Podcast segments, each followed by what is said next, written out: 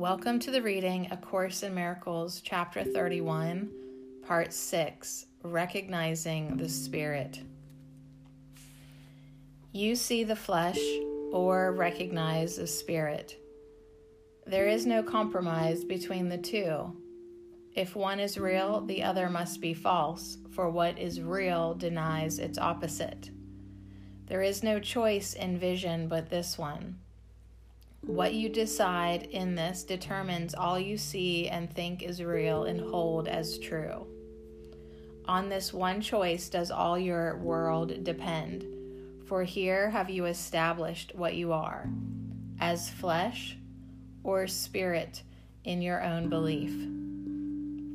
If you choose flesh, you will never escape the body as your own reality, for you have chosen that you want it so but choose the Spirit, and all heaven bends to touch your eyes and bless your holy sight, that you may see the world of flesh no more except to heal and comfort and to bless. Salvation is undoing.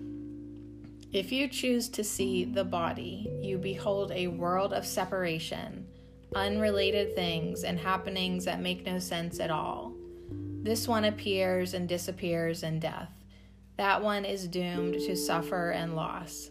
And no one is exactly as he was an instant previous, nor will he be the same as he is now an instant hence. Who could have trust where so much change is seen? For who is worthy if he be but dust? Salvation is undoing all of this.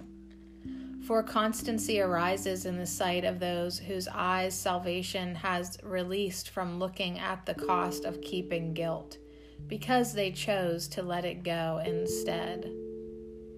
Salvation does not ask that you behold the Spirit and perceive the body not. It merely asks that this should be your choice. For you can see the body without help, but do not understand how to behold a world apart from it. It is your world salvation will undo and let you see another world your eyes could never find. Be not concerned how this could ever be. You do not understand how what you see arose to meet your sight. For if you did, it would be gone. The veil of ignorance is drawn across the evil and the good, and must be passed that both may disappear, so that perception finds no hiding place.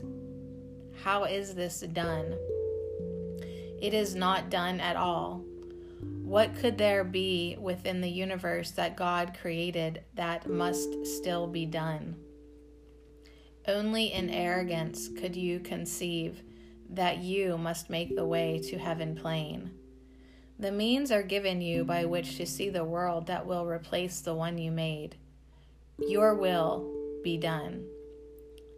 In heaven as on earth, this is forever true. It matters not where you believe you are, nor what you think the truth about yourself must really be. It makes no difference what you look upon, nor what you choose to feel or think or wish. For God Himself has said, Your will be done, and it is done to you accordingly. you who believe that you can choose to see the Son of God as you would have Him be, forget not that no concept of yourself will stand against the truth of what you are. Undoing truth would be impossible. But concepts are not difficult to change one vision clearly seen that does not fit the picture as it was perceived before will change the world for eyes that learn to see because the concept of the self has changed. Are you invulnerable? Then the world is harmless in your sight. Do you forgive? Then is the world forgiving for you have forgiven it its trespasses, and so it looks on you with eyes that see as yours. Are you a body? so is all the world perceived as treacherous and out to kill. Are you a spirit, deathless and without the promise of corruption and the stain of sin upon you?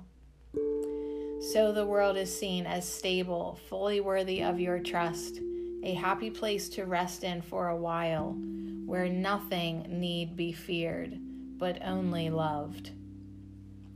Who is unwelcome to the kind in heart? And what could hurt the truly innocent? Your will be done, you holy child of God. It does not matter if you think you are in earth or heaven.